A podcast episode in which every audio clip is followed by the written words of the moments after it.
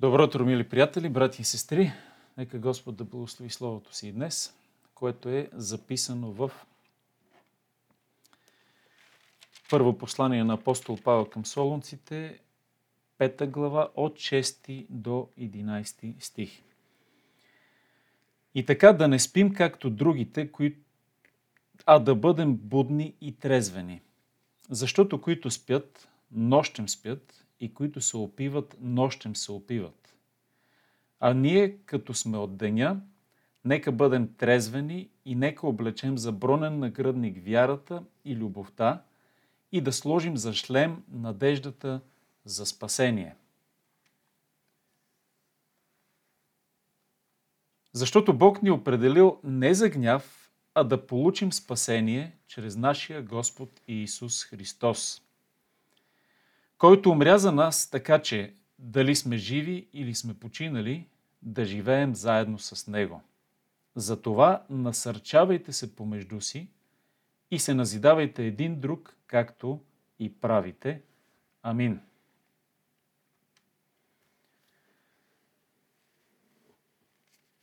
Пасажът от е, началото на 5 глава до 11 стих е свързан с една, както и озаглавен с подзаглавие Постоянна готовност за Господния ден в някои от преводите. И всичко, което говорихме до сега в, в този пасаж, докато разглеждахме вече два пъти, трети път днес, е свързано с сериозните предупреждения от страна на апостол Павел, разбира се, воден от Бога, за това, че ние винаги би следвало да стоим в готовност и очакване за идването на нашия Господ. Което не веднъж сме подчертавали и доказвали по различни начини. Идва а, на две части, случва се а, на два етапа основни. Това е първият етап за вярващите хора, когато грабва църквата. Вторият етап, когато идва за да извършва съд и също така да установи своето царство. Първо видимото хилядолетно царство, а след това, след като вече идва и окончателния съд, записан в 20 глава на Откровение на Йоанн, идва вече и момента на вечността, когато всеки намира своето място което си е избрал през своя земен път.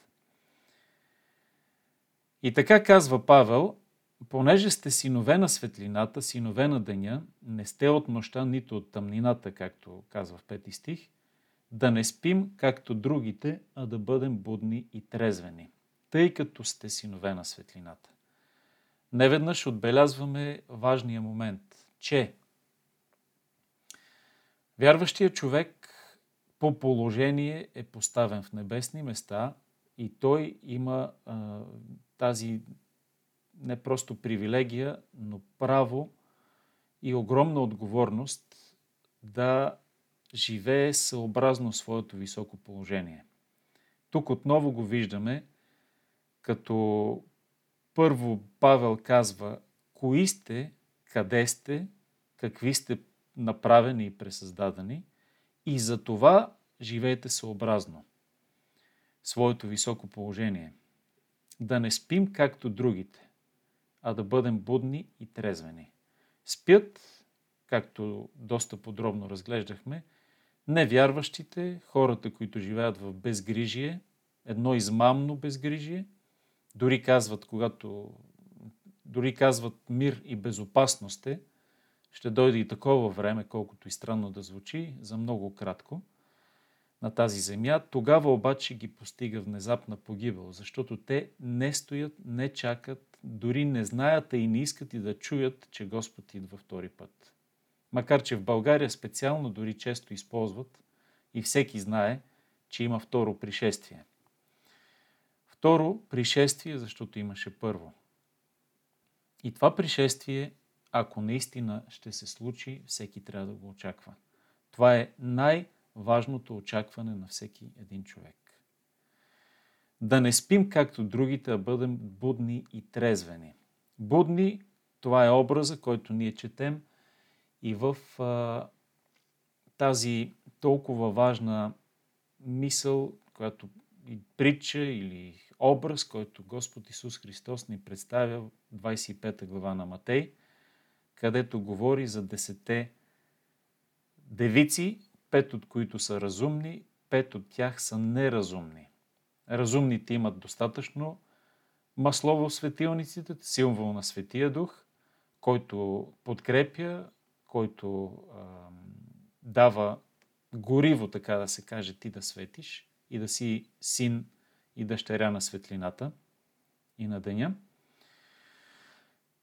И другите пет са неразумни, чието светилници угасват, защото маслото е на привършване или е свършило.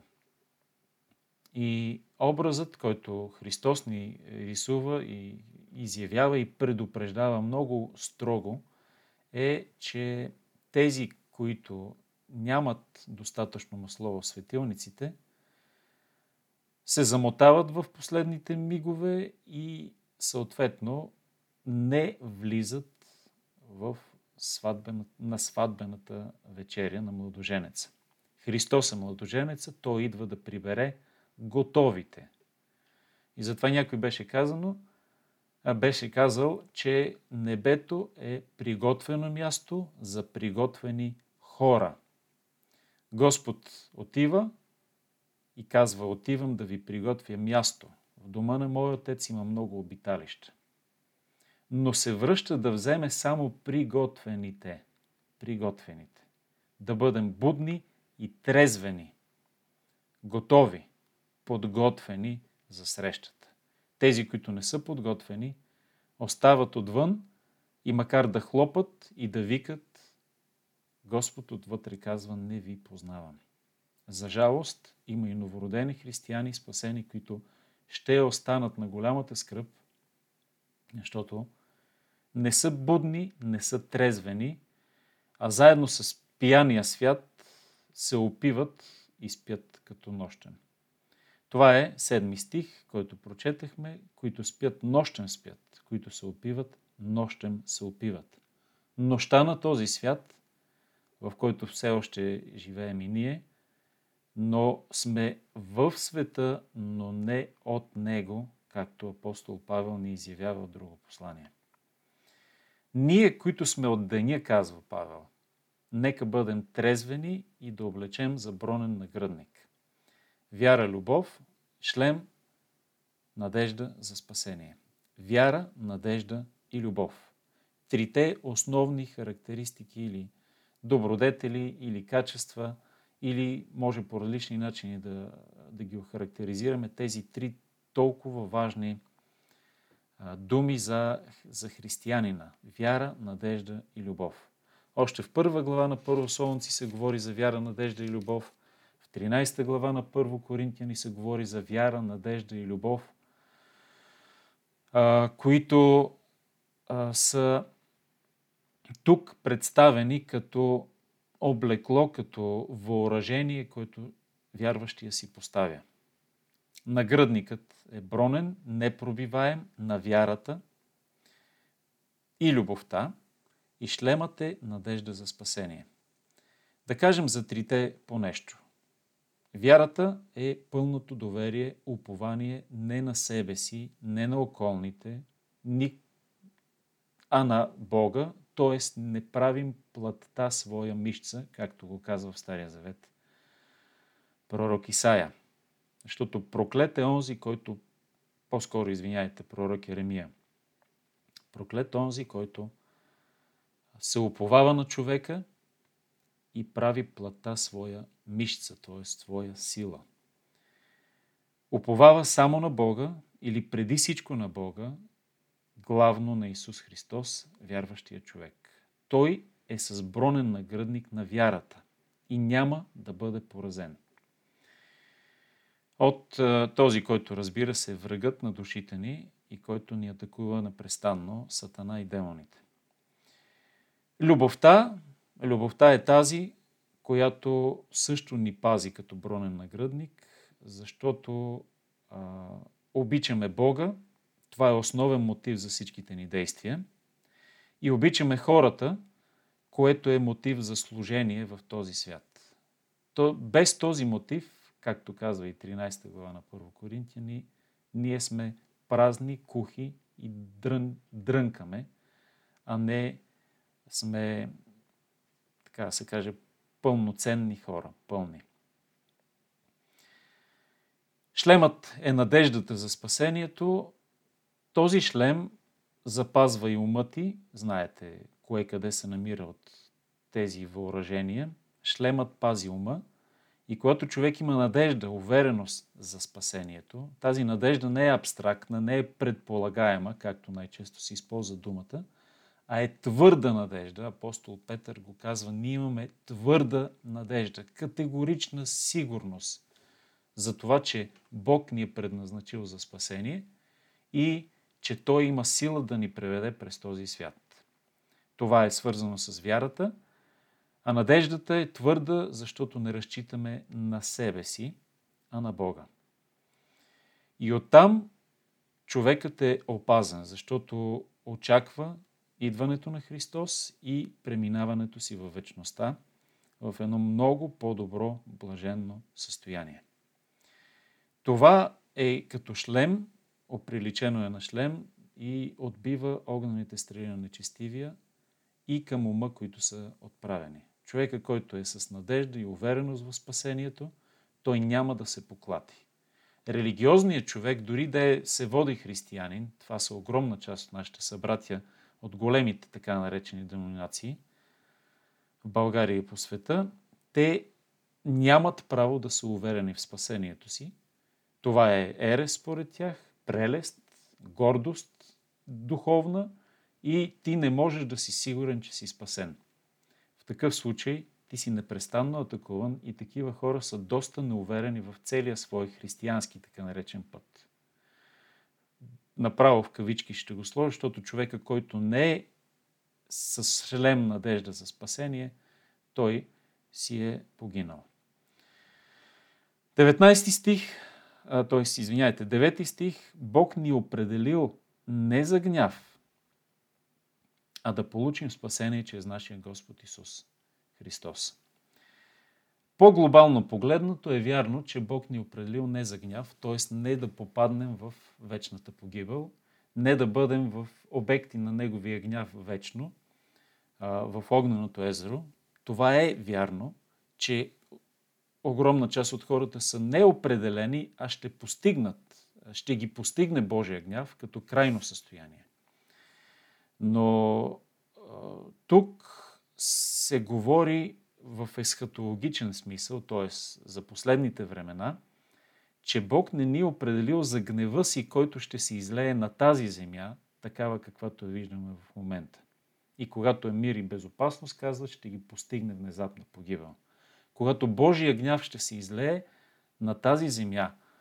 И то а, страшен, и това е време на великата скръп. И затова Бог не ни е определил да сме там. Това казва буквално апостол Павел. Още едно доказателство, че вярващия бива грабнат преди гневът Божий да се излее на земята. Толкова ясно е заявено в 9 стих. Определени сме да получим спасение чрез нашия Господ Иисус Христос. Но бих искал едно по-непопулярно обяснение или доказателство за грабване преди скръпта, да ви дам нещо, до което аз лично стигнах преди години и ми направи много силно впечатление. Не съм го чел другаде. Нека да прочетем книгата на пророк Исаия, 26 глава, от 19 до 21 стих. Три стиха, три етапа. Чуйте. Твоите умрели ще оживеят.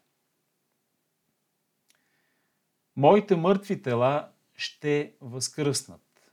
Събудете се и запейте радостно вие, които обитавате в пръста, защото росата ти е като росата на тревите и земята ще роди или ще предаде мъртвите. Ето го грабването на тези, които са вече починали. Кога се случва обаче това? Чуйте, 20 стих го обяснява. Иди, народе мой, влез в скришните си стаи и затвори вратите си след себе си. Скрий се за един малък миг, докато премине гневът. Удивително как а, още пророк Исаия предрича трите етапа в, а, този, в тези последни дни на тази земя. Грабването, ще оживеят мъртвите, мъртвите тела ще бъдат грабнати, земята ще предаде мъртвите си. Грабването, иди народа мой, влез в скришните си стаи и затвори вратите си след себе си. Скрий се. Това разбира се го прави Бог. Бог скрива своята църква от гнева, докато премине Той. Тоест, ние не се намираме на тази земя по време на гневът Божий. А този гняв ще премине. Той ще, се, ще, ще премине и то за малък миг. Това е тези 7 години или според някои 3 години и половина, което е по-вероятно. Защото ето Господ, 21 стих, ето Господ излиза от мястото си да накаже жителите на земята за беззаконието им. И земята ще открие кървите си и няма вече да покрива убитите си. Ето го пророчеството за голямата скръп. Бог излиза от мястото си да накаже жителите на земята. Това е времето на голямата скръп, на която попадат само неспасените и за жалост, както казахме, небдителните християни. Това е наказанието. Това, девети стих, връщаме се в нашето послание – девети стих на пета глава, апостол Павел казва, Бог не ни е определил за гняв, а за да получим спасение. Спасението е чрез нашия Господ Исус Христос, който умря за нас. И Той отново ни насочва защо е умрял и каква е целта на нашето спасение. Не да стоим да си го чакаме. А, така безотговорно и безцелно и безплодно, така че дали сме живи или сме починали, да живеем заедно с Него. Целта на спасението е да живеем заедно с Христос. Това е а, славната надежда и прекрасната перспектива за спасение човек, за вярващата душа. Христос умря за нас, така че, т.е. по тази причина, че умрял за нас – живи или починали, да живеем заедно с Него. Живи или починали е още една препратка към това, което говорихме за грабването. Дали ще сме живи при време, по време на грабването а, или ще сме починали вече, ще живеем заедно с Него. Така казва и Господ Исус в 10 глава на, извиняйте, 11 глава на Евангелието от Йоанн, когато Марта го пита, или по-скоро коментират с Марта за възкресението на мъртвите.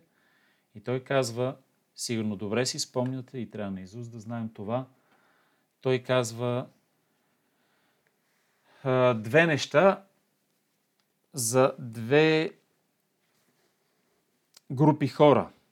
Аз съм възкресението и животът. Който вярва в мен, ако и да умре, ще живее. Тоест, това е вярващия, който умира преди грабването. Тоест, ако и да умре, ще живее, защото ще бъде възкресен. И който е жив и вярва в мен, т.е. вярващия, който ще бъде жив по време на това грабване, няма да умре до века. Ето още едно пророчество за грабването, което дори Христос предрича още в Евангелията. живи или починали, да живеем заедно с Него и то вечно. И така насърчавайте се помежду си и се назидавайте един друг, както и правите. Целта, както отбелязах в самото начало на изучаването на ескатологичната част на Първо Солунци, целта не е нездраво любопитство, а е да се насърчаваме и назидаваме чрез тези истини, да се радваме, да благодарим и да живеем един умиротворен, спокоен живот, защото Бог е решил спокоен, имам предвид като вътрешно състояние, не външно. Външно, отвън борби, отвътре страхове, казва Павел. Борби непрестанни са. Но вътрешното спокойствие, защото Бог е решил основния ни проблем. И това е вечността, къде, дали в по-добро, по-лошо място ще отиде душата, а и тялото ни. Насърчавайте се с тези думи и се назидавайте. Изграждайте се, подготвяйте се и се усъвършенствате все повече и повече, както и правите, казва Павел, на солонците, разбира се и на всички нас. Нека тези мисли, които днес споделихме, отново да ни подкрепят в нашите ежедневни битки, борбите, които водим неминуемо на тази земя. И отново да повторим. Бронен нагръдник на вяра, пълно доверие в Бога, любов към Бога и хората и надежда за спасение за шлем. Носим ли това, няма да бъдем поразени. Напротив, ще побеждаваме. Такъв един победоносен ден пожелавам и днес и Бог да даде да завършим посланието утре и в други ден.